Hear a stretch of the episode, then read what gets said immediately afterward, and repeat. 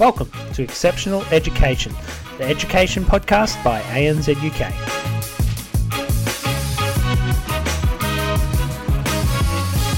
Hello, and welcome to the Exceptional Education Early Childhood Edition podcast. Thank you so much for joining me today. It's a pleasure to have you all here on our fourth episode. On today's episode, we'll be focusing around one of anzuk's very own values growth. Now, growth is a hugely important aspect for not only your career, but also for your personal life as well. And hopefully, we can help give you a better insight into how to best look into growth options for yourself, your career, or your business. Today, I'll be sitting down with Jess Mundy, our Geelong EC consultant, who will chat to us about her growth mindset and how she manages it.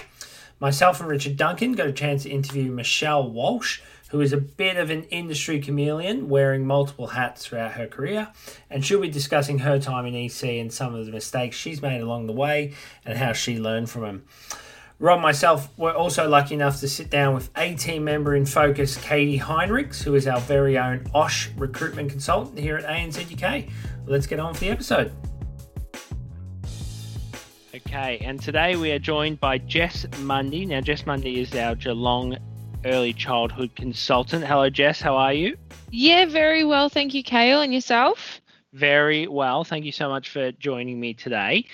Um, I wanted to have you on today's episode. Today's episode is uh, focused all around growth, uh, which is one of anzuk's value, and I know that's something that's very close to your heart. So I thought it'd be a good idea to get you on today and have a bit of a chat about that, if that's okay.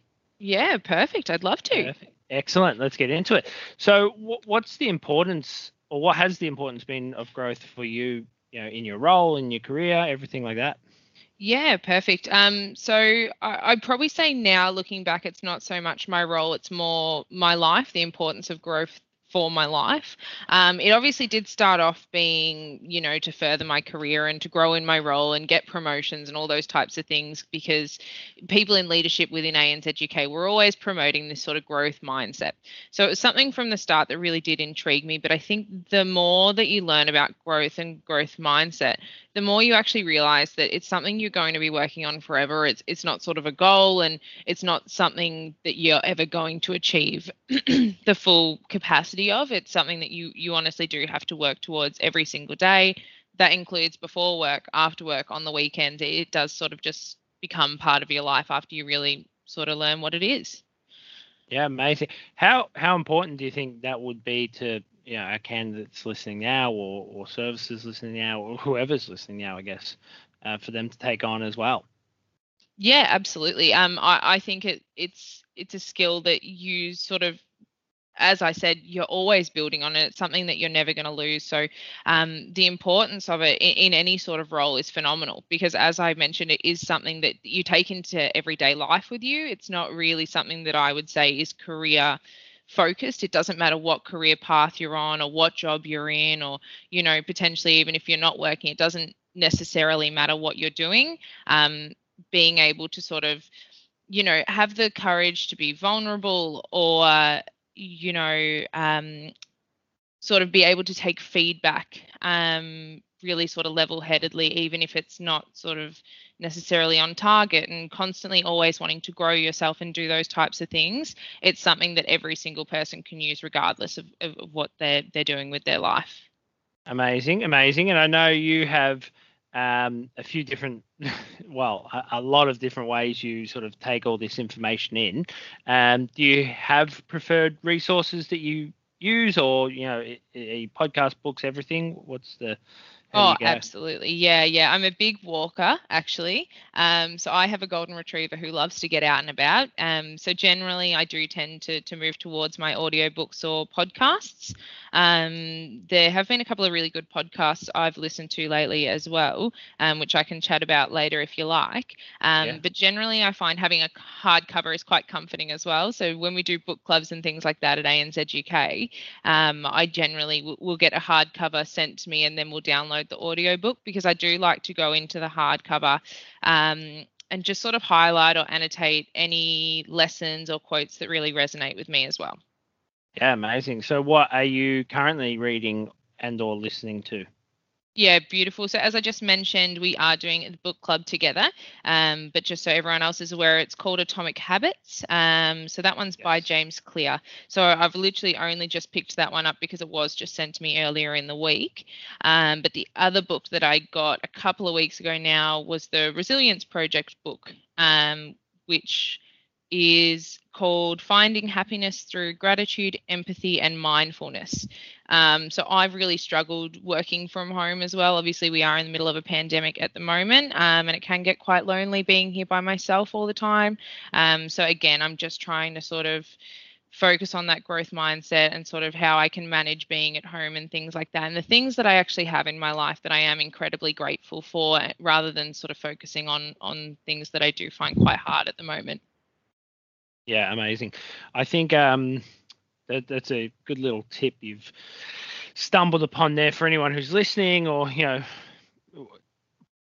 a lot of people at ANZ UK are part of the book club, or you know, do a lot of growth reading on their own. So, you know, if you are looking for some um, recommendations or anything like that, it's always a good idea to sort of reach out to your consultant because, you know, we all are sort of doing our own little thing or um, TED Talks is another. You're you're quite into TED Talks, right? As well. Yeah, big fan of TED Talks. Um, yeah. there's actually a function on a TED Talk as well. And once you go onto the website, it does. If you create a profile and link your email, it will ask you what you're actually interested in. Um, so I've got it set up in the way that I actually get emails every time um, a video is sort of posted that links to one of my areas, which I think they're growth um, and like business um, mindfulness like it, it, will ask you which sort of categories you're interested in hearing about um, and you can actually just sort of click those and then when they actually get posted on the site you'll get an email letting you know that they're on there ah okay awesome i didn't know about that feature yeah, so i'll definitely so get myself onto that one yeah it's like a suggested video feature so i get probably one or two of those every week yeah, perfect. All right. Well, there you go. Anyone who's listening to this, reach out to an ANZ UKer and chance you'll get some good um, resources out of them for you know growth mindset or any of those things that we we tend to look at. Um, so obviously, you know, you, you, you listen to a lot, you you read a, uh, quite a lot. How transferable are, are the things you're reading and taking out from these books to implement in your career, teaching career, early childhood career? You know, how transferable are they across the board? Um, I would say in incredibly transferable. And um, one of the most recent books that I've read is um, the, I think it's called Thanks for the Feedback. Um, and so essentially, like, what that is about is how you handle the feedback that's given to you. Um, so you can never really um, impact the way that somebody else gives you feedback. So you can't control what they're seeing or how they're saying it to you and how it's delivered to you. But what you can control is the way you react to that. Um, so especially in early childhood and things like that as well. Um, I think if you have children having a tantrum or you know you see a permanent staff member if you're in a casual position and you're not too sure what to do, um, or you know it's impacting you quite negatively it's sort of it, that's a great book for you guys to read um, because you can sort of grasp ways to calm down or why that might be affecting you and it can just really help you sort of actually respond to that in a way that you would want to and not sort of be embarrassed by or upset by at a later time. Yeah perfect. Okay great. Now you mentioned before you were going to uh, come back to a book i believe um, that you were going to tell us about Oh, the podcast that I've been listening the podcast, to. sorry. Podcast, yeah, yes. yeah. So I did actually just listen to one. It was suggested in an anzuk meeting. Um, it's one of the Joe Rogan podcasts. I think it was episode 1080, and that's actually an episode with David Goggins. Um, so you may be familiar with him. Um, absolutely phenomenal man. I think he's the first person in America and potentially still the only person to have completed the SEAL training, the army training and the naval training, I think it is, or Air Force training, sorry. Um, completely unbelievable. Um, I won't give too much away because it is it's probably the best podcast I've ever listened to. It does go for about two hours. Second best Sorry, only to yeah. anzuk's early childhood podcast. um, but it is it is just incredible, and I think the day that I started listening to this, um, I did start listening to it sort of around lunchtime or in the afternoon. and um, I ended up staying out until I'd completely finished it because I, I just I couldn't stop listening to it. Um, and and on that day, I think I ended up doing about thirty five thousand steps because I honestly just couldn't go home until I'd finished re- uh, listening to the podcast. Wow. Okay. Sounds like a good one. So that was episode 1080. We're yes. on episode four, so we've only got 1076 to go to, to, to reach that level. yeah, to get to those levels. But um, the, the opposite side of that, we, we've spoken about, um, you know, anyone sort of calling us and coming for recommendations, I guess we're very open as well. And I know you hugely would be open to any recommendations anyone's got out there that they've read that has helped them along their journey in growth or any of the areas. Um, you know, to, to share with us as well. I'm sure we'd all appreciate a recommendation. Yeah, absolutely. I would love it if someone got in contact with me. I know some really good ones as well that people tend to recommend are, you know, your classic Brene Brown and and your Tony Robbins and people like that as well. Um, but definitely am very excited to hear any other suggestions that people have. Yeah, amazing. Uh, Brene Brown, uh, great book there, Daring Greatly. Um, I finished that one not too long ago now. For the second time, I think it was yeah, amazing book. So that's definitely on my top recommendations. But Jess, thanks so much for chatting with me today um, about growth. I really appreciate it. Uh, you taking the time out. Um, thank you so much. Beautiful. No, anytime. Thank you for having me. No worries. Thanks, Jess. Bye. Thanks, Kale. Bye. And thank you so much again for Jess Mundy for joining me today to chat a little bit about growth there. It was amazing to hear all the things she's involved in and what you can also get involved in. Um, today we'll be changing things up a bit with our main guest. We'll have an extra host today. We'll be joined by Richard Duncan, who is the National Permanent Opportunities Team Leader here in early childhood. He'll be joining me to have a chat with Michelle Walsh, uh, as they've been friends for quite a while. So let's get to it. I'm Richard Duncan, National Permanent Opportunities Team Leader at anzuk, and on today's podcast, we will be speaking with Michelle Walsh, former Regional Manager for G8 Education and now founder and director of Hourglass Consultancy. Welcome, Michelle. Pleasure to have you on the podcast. Hi, Richard. Thank you. I'm very excited to be here. Great stuff. So, We've known about your work for several years, but for those who perhaps um, don't know too much about you, would you mind introducing yourself and telling us a little about a bit about your journey. Yeah, sure. So, um, I'm Michelle Walsh. I've been in the early childhood sector for um, my whole career, and I I'm based in Adelaide. But I started um, it, my career in New South Wales in Newcastle, and uh, had grown up in a little hippie community, really, where I spent a lot of time um, being the being the Pied Piper to the children of, of that valley. And um, I was always looking after children. And I once I left school, that's just what I wanted to do. I just wanted to work with children.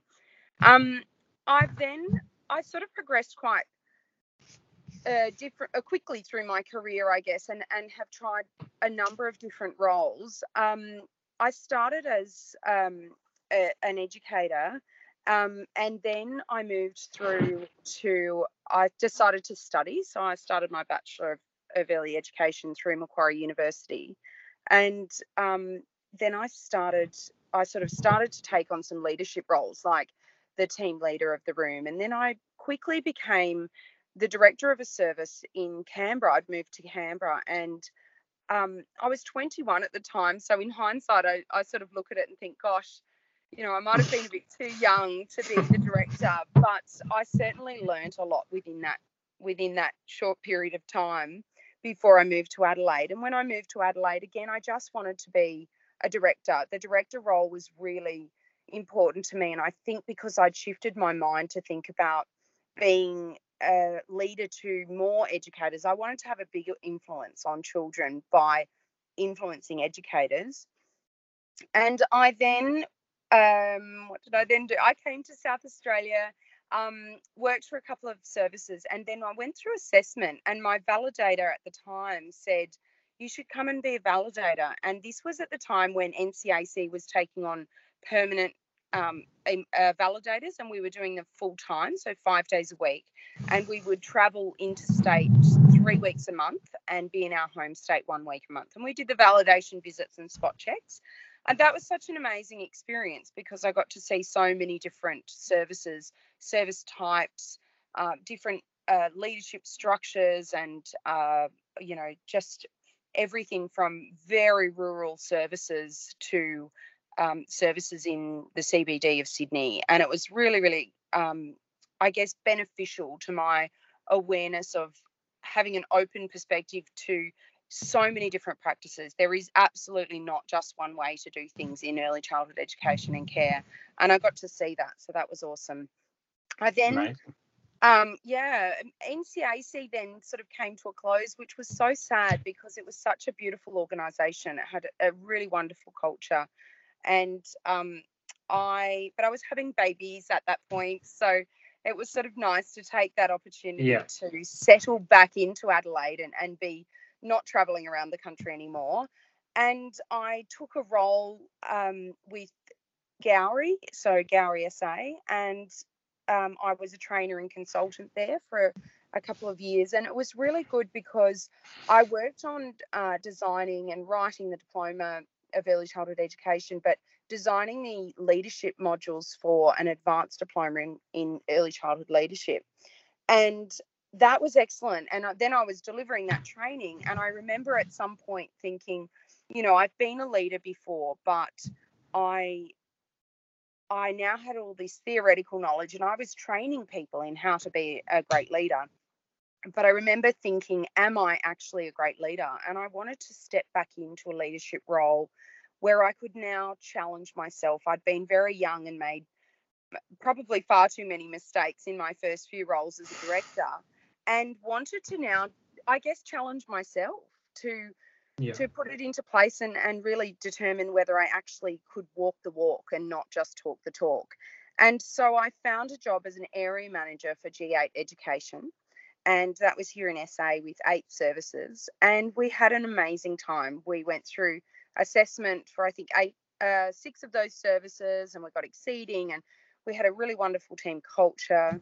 Um, I really enjoyed that. And then I was promoted to regional manager within 18 months and I became, uh, I guess, a business business operator as well as quality, looking after everything within 90 services. Wow. I think it started with 80 um, across Victoria and South Australia, and then I um I'm just thinking what's the next part. So it yeah. was that was an amazing role, and I really really loved it. Um, and it was such a different experience than I'd had previously. So that really took me to another sort of level of thinking around how do you operate a business and how do you um, work at a macro level right, rather than a micro level and also um, you know working all of a sudden i was working with people who weren't early childhood educators so changing my communication mm-hmm. style to meet people who didn't understand my early childhood jargon was was really important. Um, and yeah, it, w- it was amazing, and we had we had some amazing things happening there.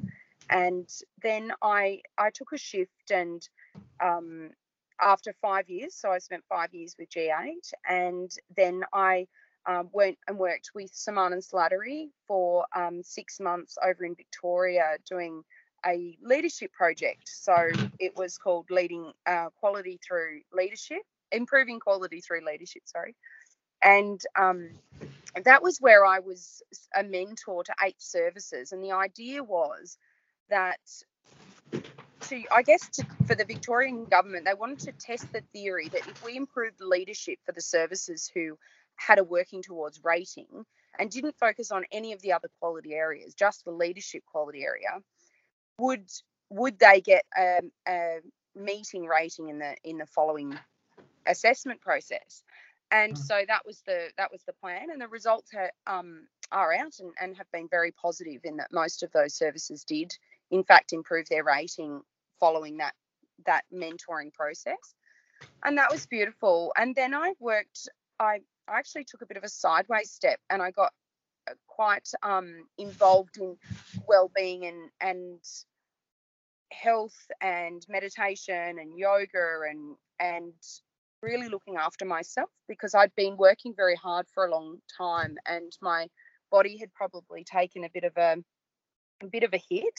I was diagnosed with narcolepsy uh, when I was at G8, which is one of the reasons I sort of decided to just have a bit of a slowdown. And so, yeah. hence the hourglass. So, the hourglass um, in my hourglass consultancy is about um, is about slowing down and, and living in the moment. So, I've since started um, in early childhood education again after taking that time to do that. And um, now I'm doing training and consultancy and, and a range of different things now here in SA. So just a short, straightforward journey then. I know, right? I, that was the short version, just so yeah. You know. well, I mean, what what a what amazing career, and um, yeah, I'm sure a lot of people listening are, are probably taken aback by how much you've you've managed to fit in, and um, probably thinking, well, I never even thought of that opportunity or that option or or that path. So it's yeah. great to hear someone that, that's gone down so many paths through their journey and able to sort of tell us the the other side of it. So I'm curious just to jump back to you know becoming a director at, at such a young age. Yeah. Uh, what what were some of the biggest challenges you faced? Because uh, I know a lot of people who've been in the, the, the industry for 20 mm. years and then become a director faced a ton of problems. So yeah. what was what was it like taking on such an early age? Yeah, look, I think uh, as some of the challenges were that um, I'd probably only really experienced one leader so far. So I didn't have a great repertoire of this is what I want to do, this is what I won't do. You know, we learn from our leaders, good and bad, yeah. um, the, the bad and the ugly, really. And we take, and sometimes we take on the ugly and we shouldn't, and, and then we have to reflect on that. But I had really only had one one director who I'd I'd learned from. Um, the other the other real challenge I face, which I'm sure a lot of educators will face, is that I was young. I was 21, and I remember this one educator saying to me something like, "Well, you don't get to tell me what to do because, um, because I'm so much older than you." Right. And in hindsight, as I look at it, I think, well, maybe I was being very instructional, or uh, you know, maybe I wasn't giving her, I was giving her directions as opposed to you know learning how to lead and and build people up. So if i had that interaction with her now i'm sure i wouldn't have the same response because my approach right. is different. But i remember being really challenged by um, the age because i was very young. Um, I guess the other part was just managing, you know, if there was a serious incident or something that was that was um, you know, big and would seem big to me now, it would seem enormous back then. Um, oh. you know, if I was I was very dramatic in my, you know, oh my gosh, this is happening. And yeah, I remember someone told me at one point to write a journal every day and really write it out, like tell tell your story of of the frustration around this staff member or you know, um, this thing happened or this parent yelled at me and things like that, and write it down and then read it back every month because often when you look back, you realize that those things aren't even an issue anymore. And so over time, I've really learnt to to manage any any challenges that that face me, but I don't see them as big as as I would have previously, if that makes sense. Because my perspective is just that look, this is going to be over. Yeah. This you know, I'm I'm having a Absolutely. difficult conversation or I'm having a difficult moment or there's a parent really upset with something that happened. I'm just going to support them and I'm just going to get through this and it will be finished at some point where before it felt like this is this is the end of the world. So I think I think that was a challenge definitely. And probably I just didn't I didn't face the problems. So yeah. You know, there, there's that old saying of, you know, put a put a fish under the table and it will rot and start smelling. But you put the fish on the table and you and you're going to eat dinner and it's and it's going to be gone and i think that was i just didn't talk about the elephant in the room when there was a problem with people i didn't and so therefore things became really big where now i would just speak about it immediately i understand and i think that's a really really good, a great analogy that you've just said there. Yeah. Leadership has changed probably, you know, since your first leadership role, and, and early childhood has, has certainly changed. Mm. Um, obviously, we speak to a lot of people who, you know, their dream is to become a director, or Yeah. uh, they potentially believe that their dream is to become a director because potentially when they see their director doing some roles, they think they, they maybe make it look easy. So, yeah. um, what is something people really don't think about when taking on, um, you know, leadership roles, whether that be a director or, or an area manager? You know, what are the things that potentially people don't see uh, about I- uh, about those jobs? Yeah, I think it's about um, being able to to speak to people honestly and openly about things, um, including families when there's an when, when there's an issue, um, or educators, and that's why you know I always encourage team leaders to really step up and and not go to your director and complain about your staff team in the room but actually address it in the moment hey i, I noticed this or I've been observing this. Is, uh, is this a good time to give you some feedback? Or, you know, developing a system where you have a feedback process so that people aren't so upset when you give them feedback. But practice that now. If you're a team leader, that's now's the time to practice it because when you're a director, if you choose not to address those things because um, it might be fear of of of uh, whatever happens if you address it or you might simply be too busy and you think it's going to be a whole day meeting when really it can be a couple of couple of moments with someone and if you build that culture of dialogue then it doesn't seem so big um, so practice it now because if you become a director um, that's that's going to be a huge part of your role that isn't really written down as such in any position descriptions. It's something that you need to have that charisma you need to have that ability to make people feel safe in your presence to make people feel valued but also to be able to grow and develop people um, through through challenging challenging them and coaching them. And it's definitely a skill that a director needs but we don't always identify that as one of the the main things they need to have Yeah, absolutely. No, that that's uh, a great insight there, and I'm curious to know. At the moment, obviously, there are probably a lot of directors going through well something they they ne- no one, not many people have gone through before. Um, you know, with COVID happening, and what, would I'm going to throw this question out to you now. I know we haven't sort of spoken about it before, but that's is there any advice you would sort of give to the directors who are listening now, sort of going through? And I know you said you know it will be over with, but obviously it's, it's probably a lot longer of an issue than than we've previously had. Would you have any advice for the for the directors listening now, or um, to that you would be talking about getting through this? Yeah, absolutely. Look, I think we need to keep focused on moving forward. So keep focused on your goals, setting weekly goals for everyone, achievable weekly goals, or um, and and then celebrating them, or spending as a director, spend as much time as you can in the rooms, going around and seeing them two, three times a day. How you guys going? Checking in, being kind, and recognizing that everybody's got their story at the moment and it's a different story than maybe they had previously. And so you know being available to listen but also not carrying that yourself you've got to look after your own well-being.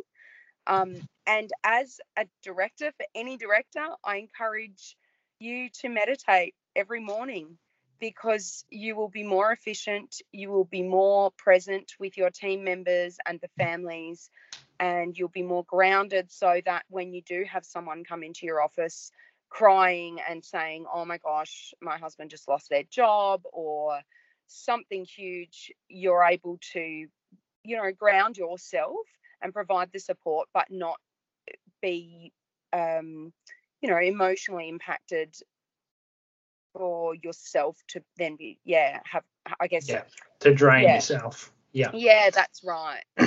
no, and and just keeping you know keeping the focus on doing doing the great things um and probably the only other thing that i notice in services i mean it, it we've just come out of winter but there's a lot of children coughing and sneezing and have green runny noses.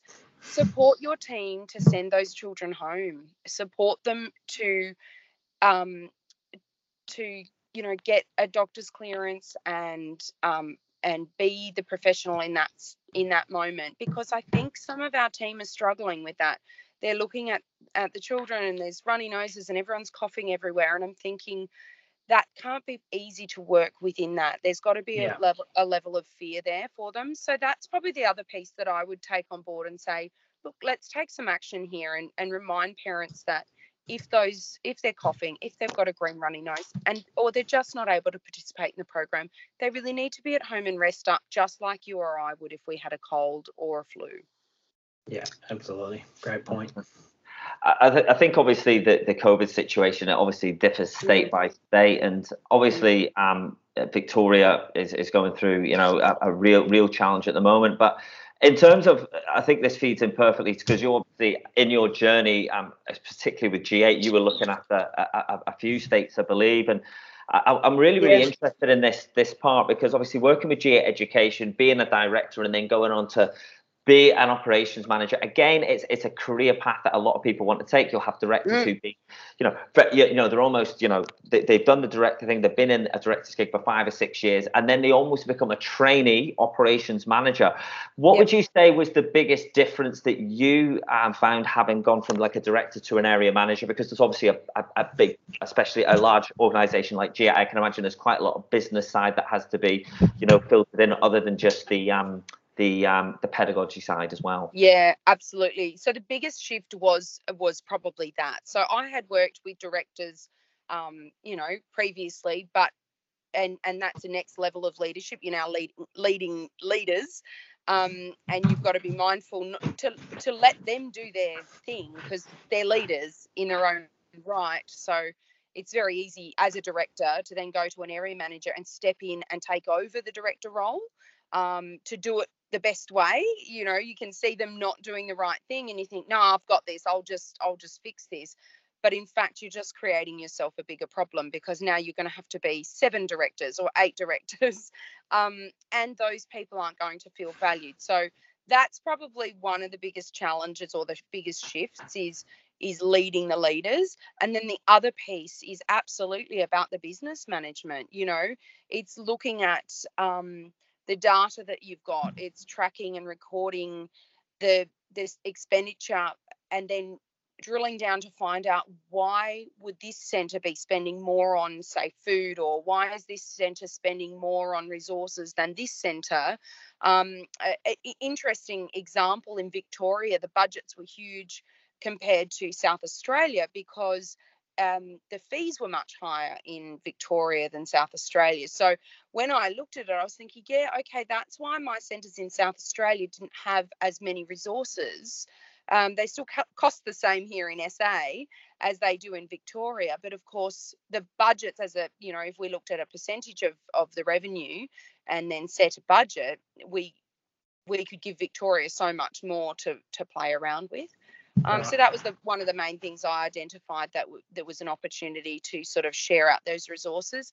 Um, it's definitely, you know, learning how to work with spreadsheets and um, I think I had 18 or 19 systems I had to log into and operate at different times. It's recog- it's recognizing that, um, you know, you have more of a responsibility than just the centres and the quality. There's reportables and there's people depending on you to come back to them with ideas. You know, if you've got a marketing team writing to you saying, "Hey, Michelle, um, we want to put this out. Can you just have a look over it and and approve it, or can I make a meeting time with you to talk through the ideas we've got so that we can roll them out?" And you don't prioritize them, then that's a marketing team sitting around with with nowhere to go because they need your approval um, and I, and I think it's about caring about those things. You know, being invested in things like marketing, um, human resources, um, all the different depart finance, and and actually caring because I think and what I've seen over time a lot is the probably the biggest frustration area managers have when they step into that role is that sometimes they feel like oh it's not about quality anymore it's not about children anymore. But the reality is, it is. There are still people there doing that. Your time commitment to that is just going to be less um, less than it was before, but there's still a director and there's still all the educators and there's still, you know, people doing training and different things going on. So the children are still at the forefront of our minds, but we do have a, a bigger job to do and there's some other things that we have to focus on. So that was probably a huge shift was just balancing, you know, um, they, they had things like I remember the first time my new boss, we got a new boss, and and um, that this person hadn't been in early childhood before, and he wrote, um, you know, can you all have this to me by COB? And I was like, what does that mean? I What's had that? no idea what. COB meant, which was close of business. Now, and then we had this funny thing that I was like, oh, cool, I'll get it to him by 6.30 because all the centres shut at 6.30. But no, he meant close of business of support offers. That was five o'clock or whatever. You know, so little things like that that you think, oh Yeah. my gosh, in early childhood, as a centre director, you just don't talk about close of business or um, another piece was probably the email communication was a lot different um, uh, than it is as a director and a lot a lot more email communication so really you know tapping into your skills there and making sure that you're um, communicating effectively via email Yeah, amazing. I, I'm pretty. I don't want to say obsessed, but very interested in the the uh, growth side of, of a leader. Um, myself, having just become a team leader within anzuk, um, I just want to jump back and get sort of what's the importance that you've you've definitely probably found and, and seen of making mistakes early on and, and identifying them and and then you know taking on feedback and receiving feedback, which is something that's I think is quite important, and especially in this industry. Yeah, look, I think it's it's incredibly important. I've done a lot of it throughout my career, and and if I look back at the the leaders who probably gave me the more feedback in the moment, sometimes I I did struggle with that receiving that feedback and working out how to process it and turn it into something valuable for me. I think that's the important part for all feedback is that um, you have to then you don't have to just take it in in its rawest form how they produce it to you is built on their perspective so you can then go okay so they're saying this about maybe my communication. Okay i could change these elements which would fit within that but i'm not willing to give up that or i'm not you know i'm not willing to take that on board. I think brene brown if, if people don't know about brene brown you should definitely look her up but she talks about you know taking on feedback as as in if you're not willing to be in the ring rumbling with me then i'm not willing to accept your feedback. But feedback is so important in a role and sometimes it's your own feedback sometimes it's your own reflections where you go wow i could have done that better. Um, and i think i think acknowledging that and uh, some of the most cathartic experiences i've had is actually going back to people who i've probably not been the best leader to and saying hey i'm really sorry I've learned so much since then, and I just want to own my part in this. And I just want to tell you, you're great, and you're doing a good job, and you know that sort of thing. Because sometimes you can look back, or you always can look back as a leader and look back at what you had done previously, and you can see it in hindsight. But when you're in the moment, you can't always. But I think, you know, being being a leader means growing all the time, means exposing yourselves to different different learning styles read outside of the early childhood leadership information and look into um, you know well-being leadership look into um, leadership gurus from different countries and find out more about just leadership in itself and you can apply that um, within your role. But also you need to build a culture of being of, of making mistakes because if if you can't allow your team to make mistakes, then they can't learn with you. So, yeah, I think I think mistakes are huge and Yeah, and amazing. um and valuable. A hundred percent, a hundred percent. Obviously, I don't make any mistakes. Kale will back me up. So I, I, I don't know what you're talking about, but um, uh, one thing I'm really obviously you you've managed. You've, you've had a great career in early childhood, uh, and and that's still going going now. But you decided to, um, you know, start up your own venture. Can you yep. tell? Would you mind sharing us with us um, a little bit about that new venture? You know, the reason behind it, and um, yeah, and how that's going so far. Yeah, sure. So I'm I'm a trainer and consultant um, in SA, and um, it's called Hourglass Consultancy. Um, and I do I plan a, like a training calendar here, and I've just put out topics so far that I would like to deliver. So some leadership, educational leadership, um, team room leadership, or team leadership. That's a huge one that I'm very passionate about. Um, and um, I've also got a growth leadership model uh, and series that um, I've been following through since January. So I've got some community based service leaders and um, private service leaders who come and join me every month for a day, and we just have an amazing time. And it's so interesting because um, they've just grown so much so quickly, and and their language they've changed the way they speak. They've uh, in particular about their teams. You know, um, when they first started, uh, uh, like many leaders do, um, when when I first start with them, they they're effectively shifting blame to their team about almost everything. It's like, oh, my team just don't listen, or they just don't get things done, or they don't, they don't, they don't. And so it's really shifting that that the growth leadership series is all about reflecting on yourself as a leader, changing the way you present. Um, one of the biggest questions I ask them is, what is other people's experience of you? And now you can't actually answer that yeah. because you don't know, but you can certainly sit and think about it and wonder. And after any moment, you know, after a little meeting uh, with someone, just thinking what was their experience of that, I think we can get really wrapped up in our own experience of something as a leader, but, uh, you know, thinking about the other person. Um, so it's been really interesting because I just have seen this shift in the way they come up with strategies, um, the way that they can always see themselves in any issue now. So say they'll just bring up an issue and then they go, ah, oh, it's me though, isn't it? I oh I know I could do this. Should I try yeah. this? And then the team work together. So that's been a really successful um, leadership series, and I'm really looking forward to um, ro- rolling that out again next year. For probably um, I'll probably do it twice with two different cohorts next year, just to you know develop them and be. I'm sort of there I'm sort of their area manager for, for services who don't have an area manager, someone who's going to be beside them saying, how are you going with your team? What, how did you manage that issue that happened? And those people in the, in the um, training, they ring me often or send me an email, hey, this has just happened. Can, can I just get your advice? So I sort of, I've based it on that idea.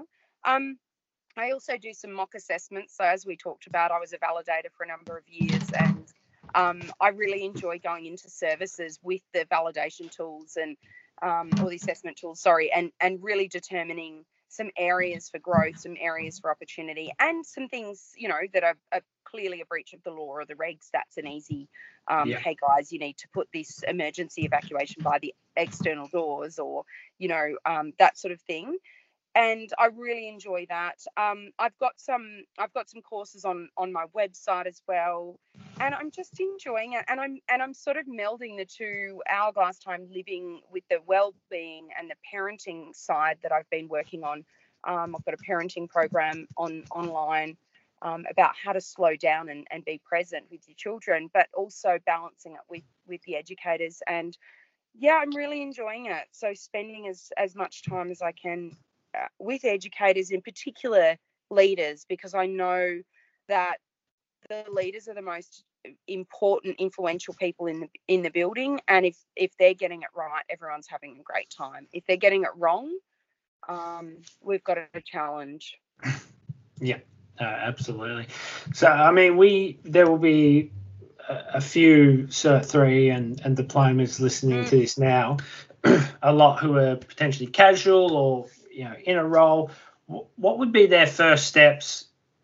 Uh, say they're listening to this and they identify, yeah, I think it's time for me to step up into a leadership role or yeah. or start looking at my career path. What would be the first steps besides going to your website or along with going to your website? What what yeah. would be the steps you would recommend?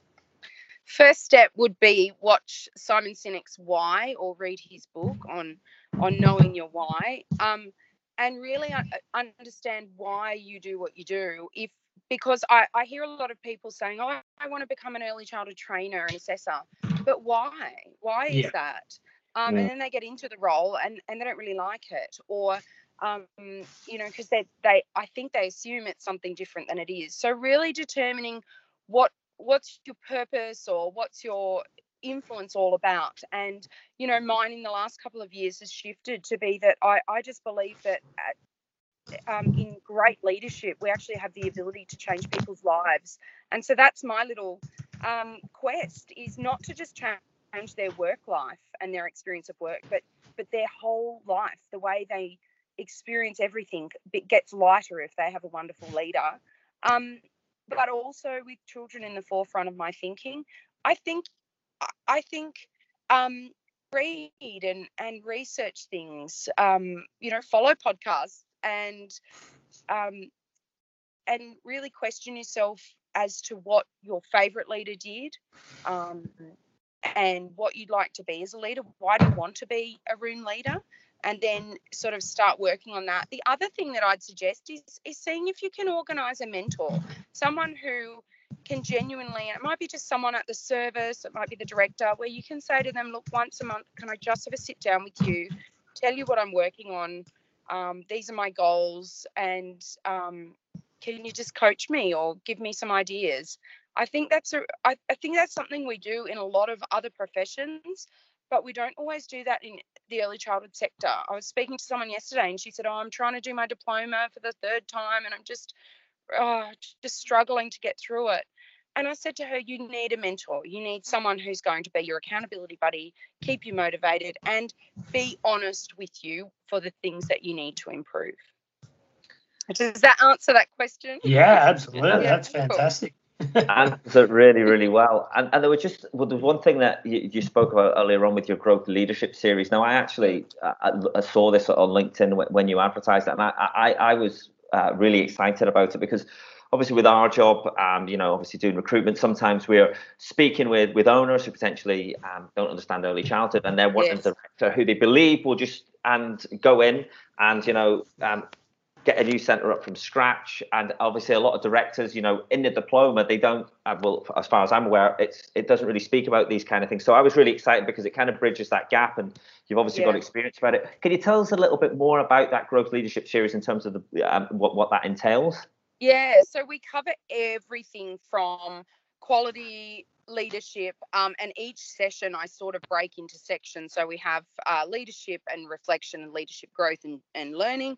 Then we talk about quality um, then we talk about um, uh, business and operations. So we talk through budgeting. How do you how do you budget um, some of the learning comes from the other team members who join who join who join the program, um, but I you know I bring in ideas around how you can budget and and of course for some community-based service leaders that's their you know they do the whole thing, um, as opposed to some organisations sort of just have some uh, some participation in it.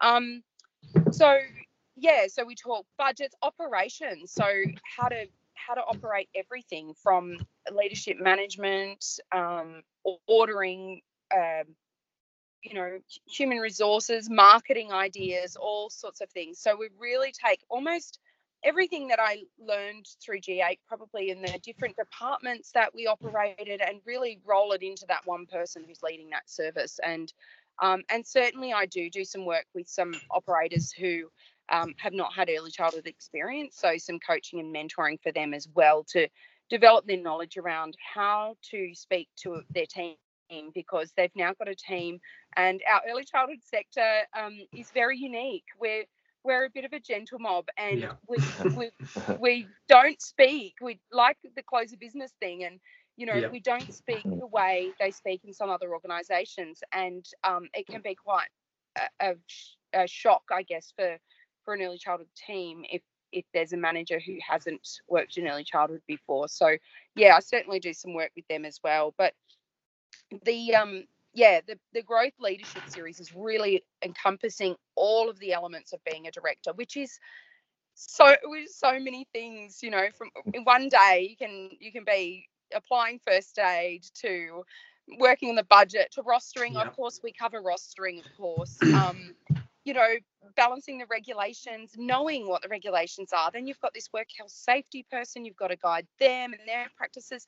Then all of a sudden you're also the the leader of a of a chef or a cook.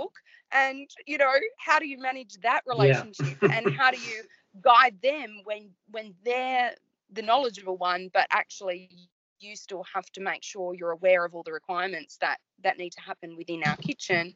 So look, it's a it's a very interesting and complex role, and so that's what I love about it, taking this team through that process of um, just growing and developing their leadership skills and operational skills as well. Yeah, I imagine the the budget one's generally quite a shock because you, Yeah. you don't get a look in realistically until you're there a lot of the time. So I imagine that's that's hugely helpful. Mm. And often, you know, we hear educators say, "Oh no, we don't have any budgets," and I'll go, "Oh, don't you?" And I go to the director, Yeah. and they're like, "Yeah, this is our Yeah. budget here."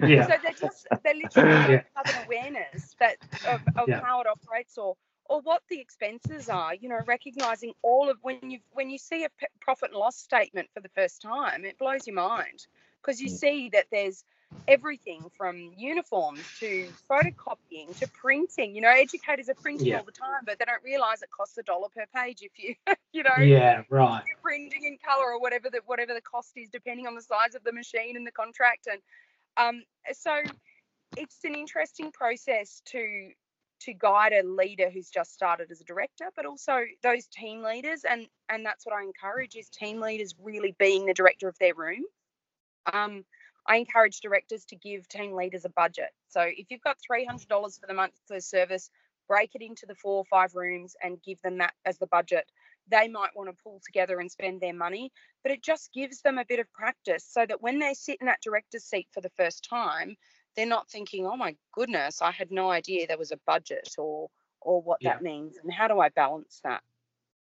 Amazing. Well, I, I did just want to quickly touch on. I know you've mentioned Brene Brown and Simon Sinek, and obviously, Yeah. you know, something that's quite big with anzuk is, is working on on growth mindset.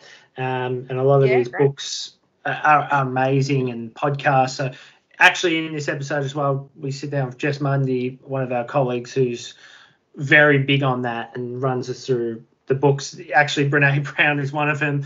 Um, Right. So it's uh, perfect that you actually mentioned that because that's going to be in this episode as well, which is fantastic news. Um, Awesome. So, what other things have you got in the pipeline currently? What else are you involved in? Where are your focuses at the moment? Yeah, else sure. I got? mean, I also work with the RTO advice group. I do some writing, and I'm I'm working now as a um, an expert, a subject expert matter, a subject matter expert. Sorry.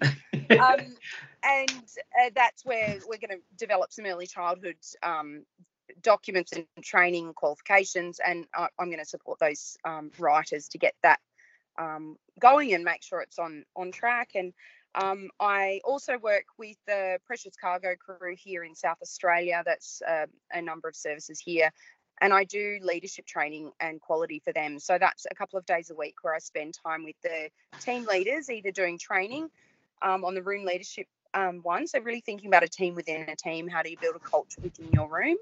Um, and also the, just quality, visiting the services and and giving feedback. So that's been a beautiful role to be back in this in the sector more hands on. I'm, I'm really enjoying. Yeah, Sometimes I get to you know serve lunch and and be involved with the children, and I really enjoy that. Um, and it's been again great whenever you're in a leadership role. It's just so powerful to go back and spend some time doing doing the um, the task that you're expecting of your team, and, and I've really enjoyed um, that that that time.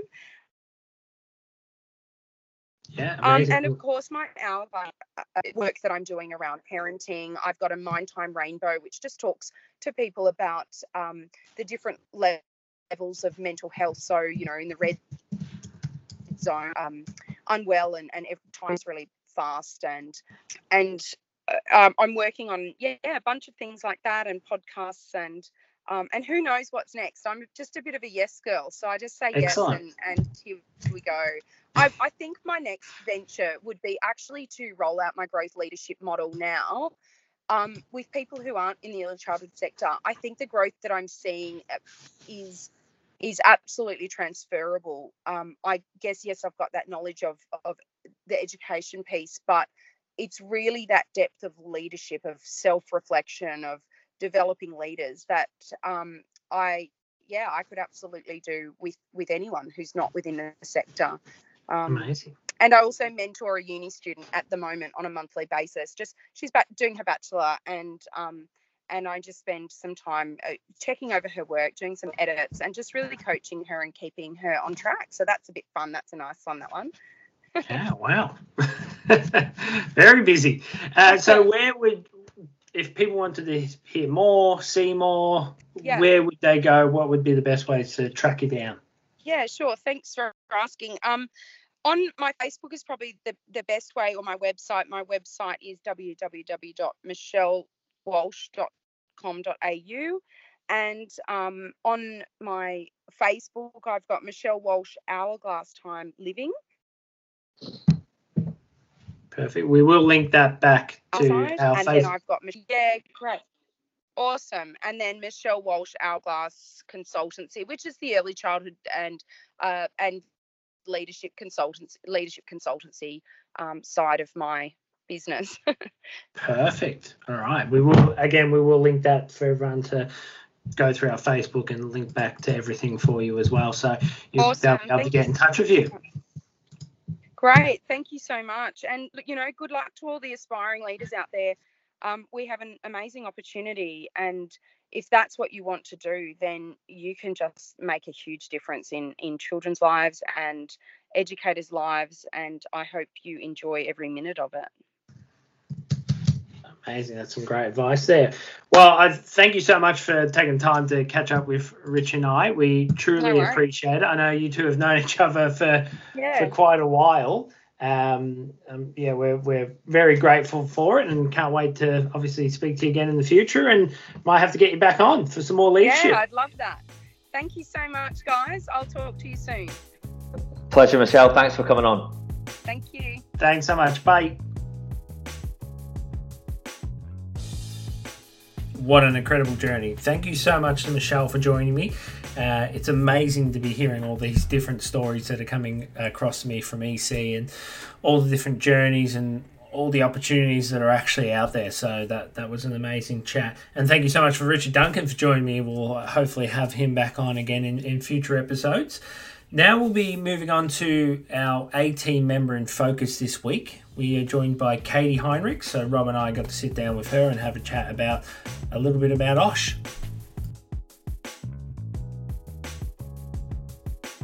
Okay, and today we are joined by Katie Heinrichs, who is our Osh recruitment consultant. Hello, Katie. How are you? Good, thank you. How are you? Thanks for having me.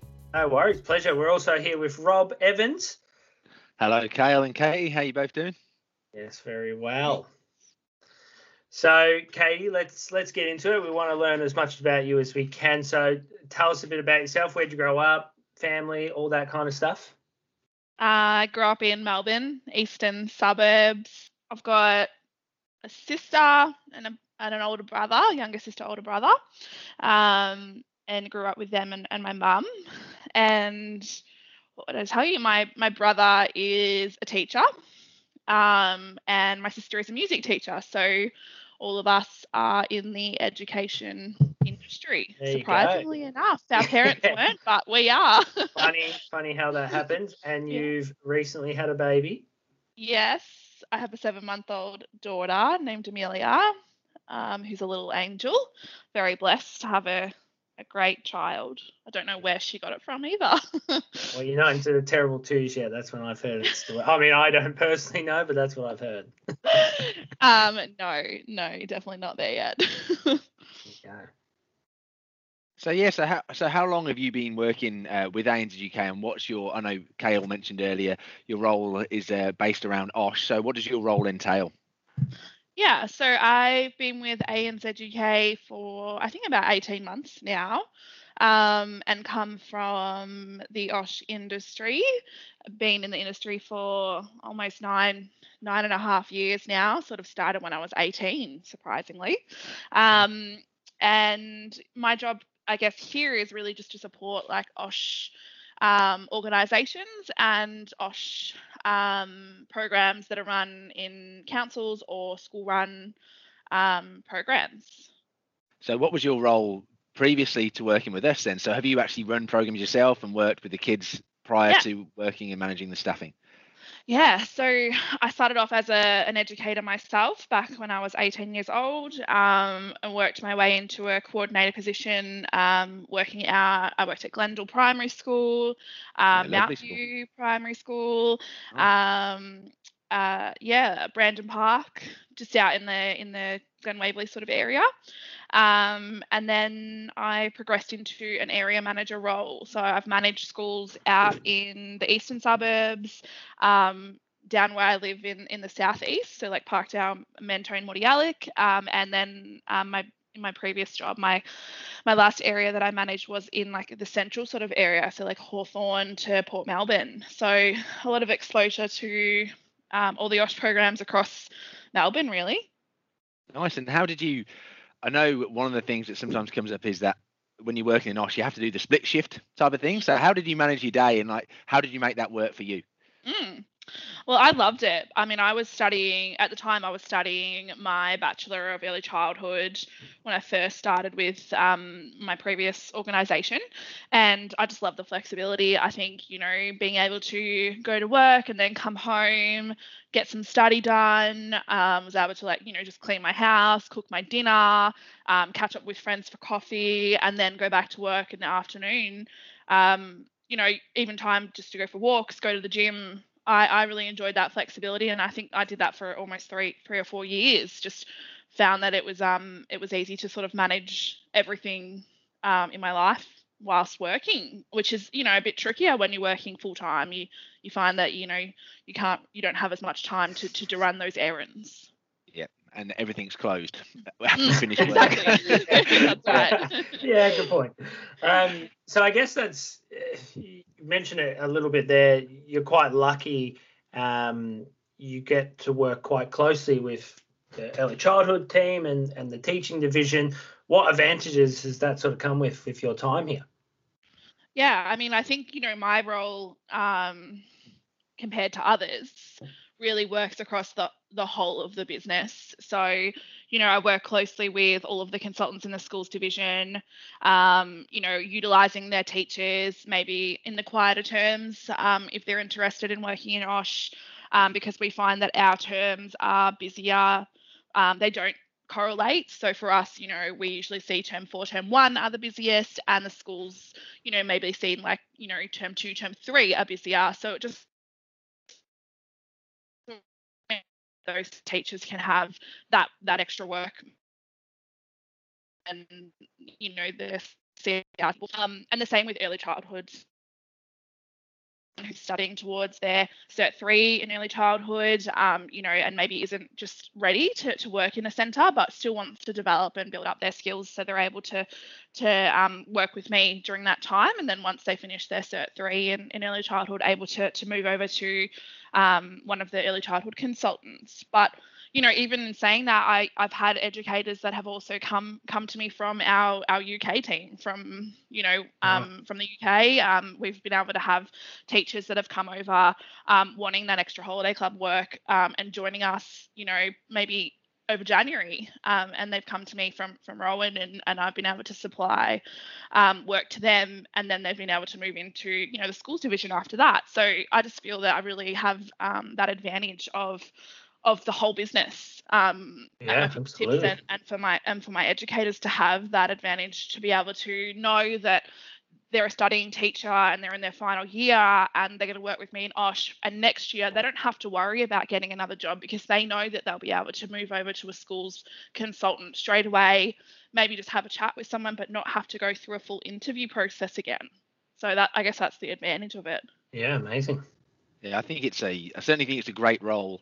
If you are studying to be a teacher or early childhood educator, what a better role than to be in amongst working with kids on a daily basis. Anyway, I always think a casual education support role or working in OSH is just such a huge thing on your CV, and it also gives you the opportunity to build up relationships with schools, maybe even getting placements, and also put you in the best position to get a role further forward. So, with Yeah. your experience in the role and now overseeing roles what would you say makes a good OSH educator? What Ooh. key skills do you need to bring to the role?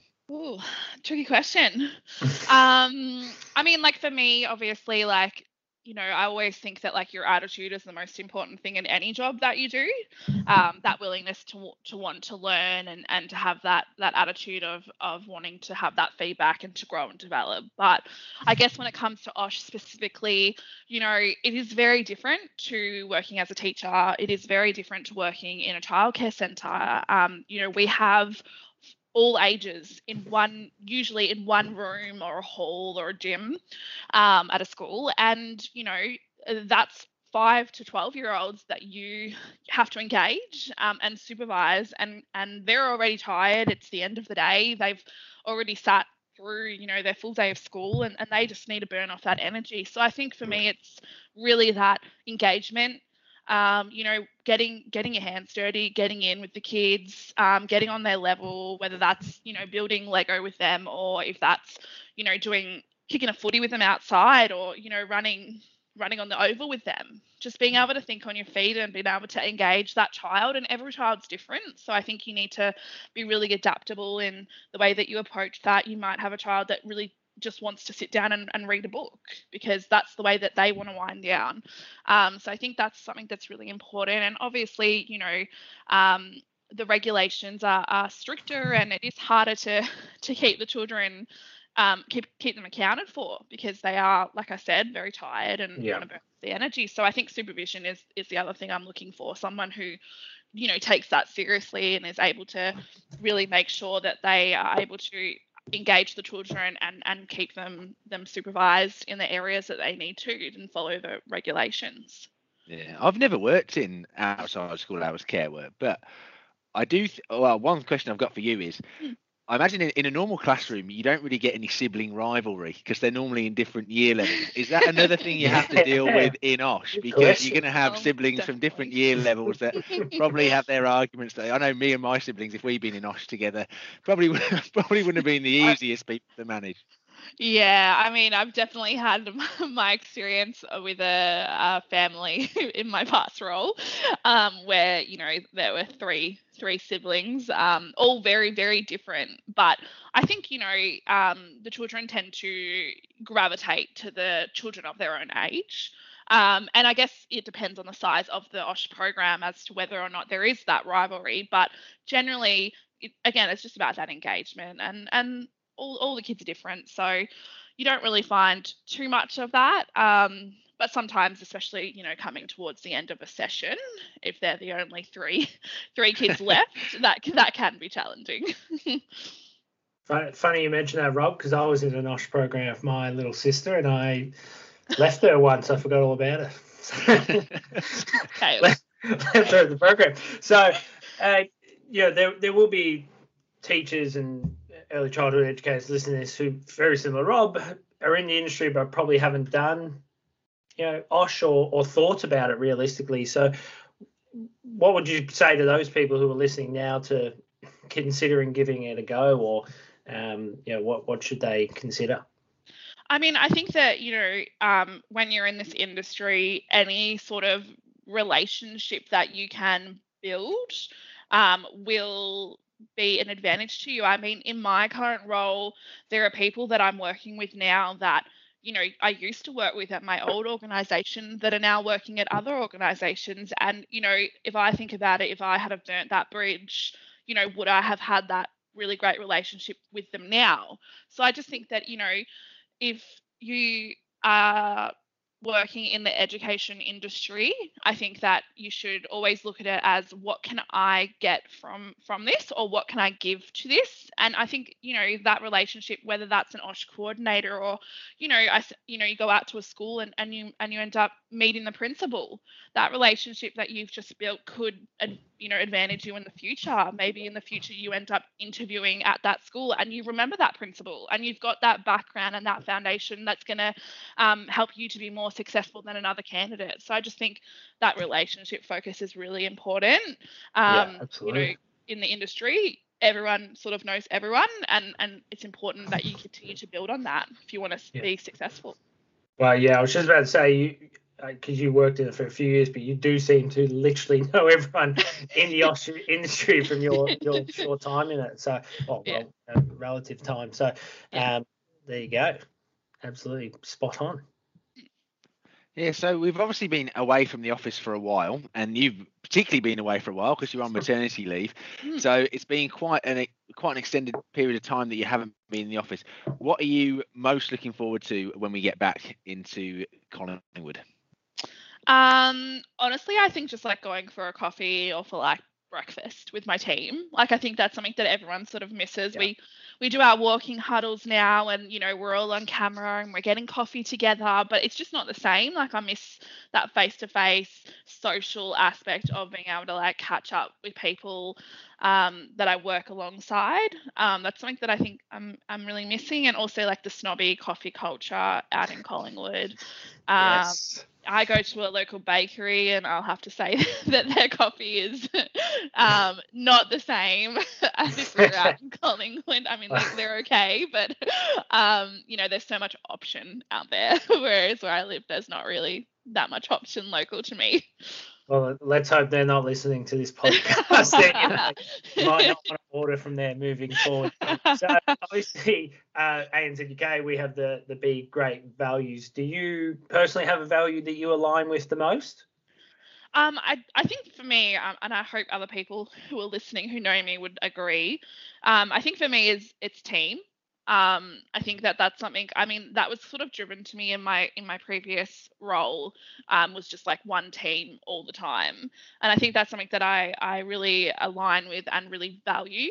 Um, in my role and obviously you know we've talked about how i do work across a number of teams and for me it's just about um, you know it's the big picture you know it's not about you know just me and my role but it's about that impact that we can have um, in everything that we do each day. So I think for me, yeah, it's just that that one team focus that we have at anzuk, um, where you know any educator we speak to, we we don't know if they'll end up with us. They might end up with early childhood. They might end up in the UK team. They might end up somewhere else. And I think that it's just about that value of of focusing on everyone when when you talk to to educators and and letting them know what's available to them um, because that's helping the people that we work with every day.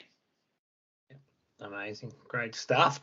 Well, Katie, I think that's all our questions for you today. Thank you so much for, for joining Rob and I. It was great to catch up and hear a bit more about Osh and, and your life. Uh, so thank you so much. No worries. Thanks for having Been me. Been a pleasure.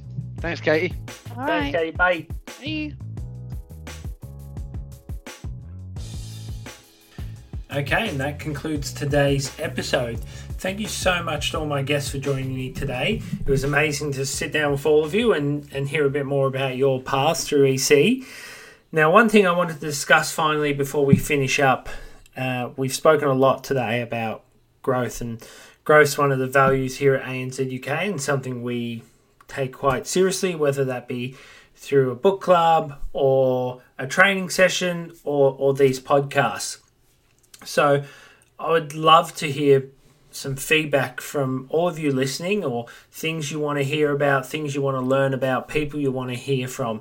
So please feel free to email us at au at anzuk education.